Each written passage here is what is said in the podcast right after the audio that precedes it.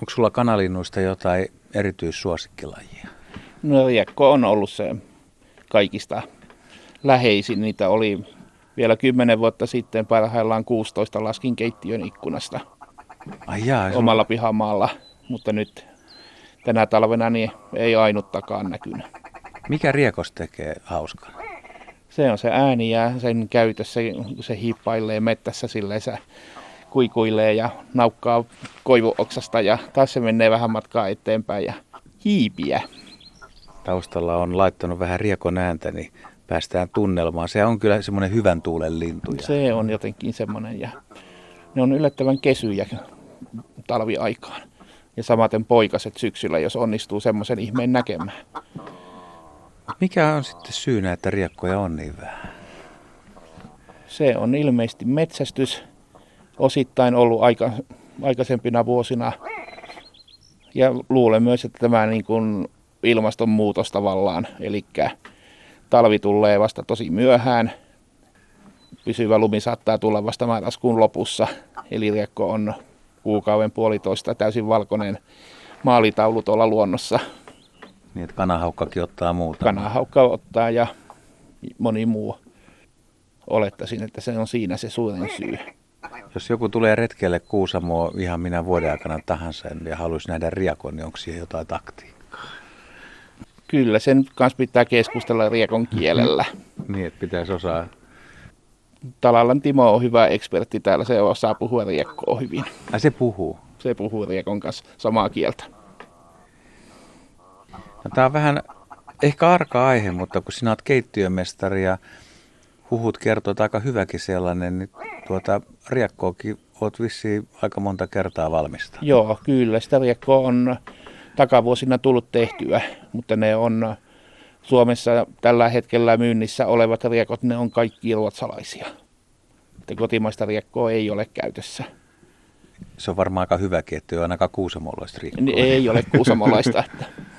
Sulla tulisi paha mieli, kun joutuisi niin, tekemään. Omaa kaveria tekemään. No hei, tota, kuitenkin olisi kiva kuulla tämmöinen hyvä riekkoresepti, että, että onko sulla bravuuria jotain?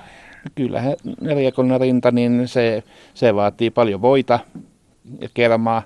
Jos paistetaan pannulla ensiksi riekon vile sisältä vähän punertavaksi, sitten pannaan kermaa, rosmariinia, pikkusen sinappia, pippuria ja annetaan hetki hautua siinä, että sitä tulee semmoinen sakea kastike. Ja sen kanssa puikulla perunoita. Ai itse, tässä tulee vähän nälkä. Ootko päässyt pitkä aikaa syömään riekkoa? Kyllä sitä on kymmenen vuotta, kun on viimeksi päässyt syömään. No, voiko riekkoa tai, tai metsoa tai pyytä tai teertä, niin voiko kanalintuja laittaa niin kuin makujärjestykseen? Jos riekko on sun suosikki ihan noin ulkonäön mukaan ja niin kuin hauskuuden mukaan. Niin. No, pyytä on todella vähän käyttänyt, ihan joskus on maistanut. Taisi olla aikoinaan ravintolakoulussa, jossa ne oli kaikki tarjolla, että kyllä teeri on oikeastaan niin kuin mautaan, mautaan paras. Nyt mun täytyy tunnustaa, että mä sit on niin pitkä aika, kun on maistanut teertä, että mä en oikein muista. Pystytkö kuvailemaan, että miltä teeri maistuu? Että teeri on semmoinen vähän miedomman makuinen, kun niinku riekko on aika vahva ja tosi tumma. Ja teerestä tulee paras tämmöinen, että pannaan kokonainen lintu uuniin juureksi ja, ja, juureksi ja samaan pip, maustepippuria, yrttejä ja annetaan hautua niin kuin läpikypsäksi. Ja mielellään tämmöinen puuuuni vielä, missä, missä siihen tulee omaa savuaromi tämmöinen. Onko se niin, että jotkut sitten tekee välillä näitä, niin ne maustaa liikaa tai haluaa jotain itämaisia sörsseleitä sinne, että periaatteessa niin kuin kastikkeella pilaa linnun niin, oman maun. Niin, se on. Linnuilla on yleensä se lihanmaku, se ei ole mikään voimakas. Niin minä ainakin suosin tämmöistä luonnonläheistä tyyliä, että se pitää, pääraaka-aineen pitää maistua. Miten sä sanot nykyään, kun kunnon kanojakaan ei enää taida saada, että broilerissa ei vissiin liiemmälti ole makua keittiömestari? Ei, eihän siinä ole. Itse on kotioloissa, olen saanut tutuilta, ne kasvattaa itse kanoja, niin sille, että päässyt syömään oikeaan niin kuin vapaana kasvanutta kanaa, niin onhan se aivan erilaista kuin tämä teho kasvatettu. No sitten Kuusamon nisäkkäisiin, riistanisäkkäisiin. Aloitetaanko hirvestä? Joo, hirviähän täällä on paljon. Niitä näkee välillä ihan täällä kaupunkialueella myös. Hirven lihaa on saatavissa, saatavissa syksyisin ihan hyvin ja sitä käytetään. Ja sitä riittää myös niin kuin tämmöiseen teollisempaan käyttöön. Tuleeko itse syötyä hirveä? Hyvin vähän, kun ei itse ole metsästys, mutta se on se hirven pienempi painos, eli poro on. Sitä on aina omassa pakkasessa. Pystytkö kehumaan hirven lihaa, että mikä siinä on hyvä? No se on hirven lihaa yleensä, niin kuin, varsinkin jos se on vasan lihaa, niin se on luonnostaan mureta. Se on helppo niin kuin sahan kypsytettyä. Se ei vaan niin, niin kuin mitään poppakonsta ja, ja siinä on pikkusen voimakkaampi maku kuin normaali naudanliha. Entäs jos laittaa tähän vierekkäin, että mulla olisi tässä nyt hirveä poroa, olisiko sitten saksan hirveä valkohäntä kaurista, niin erottaisitko sä nämä maut, lihat? No kyllä kauriin erottaa. Hirvi on ihan helppo. Sitten että poro ja saksan hirvi on hyvin lähekkäin. Ne on yhtä tummia molemmat. Että niissä pitää vähän, vähän aikaa miettiä ja tutkia sitä lihapalaa, että kuinka isosta niin kuin, fileistä se on otettu. Miten teikäläiseltä onnistuu tuo poronkäristyksen teko? Onko siinä jotain salaisuuksia? Paljon voita ja suolaa, ei mitään muuta. Lihaa, lihaa vettä, voita, suolaa. Tuo voi on vissiin aika hyvä tota, resepti. Kun voita... Se on takuuvarma. Ja se pitää olla kunnon voita. Ihan oikeita voita. No tekeekö ihmiset margariinilla tai öljyssä Te- tai jossain? Tekee. Ja...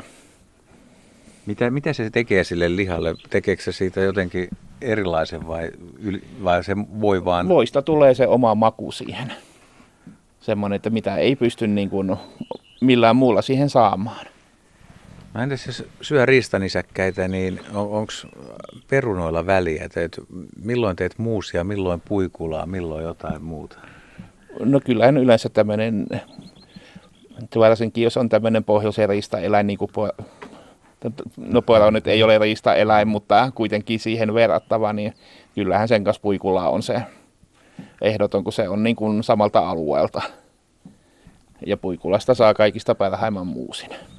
Otetaan vielä kalat, koska kai keittiömestari kalaakin osaa valmistaa. Totta kai.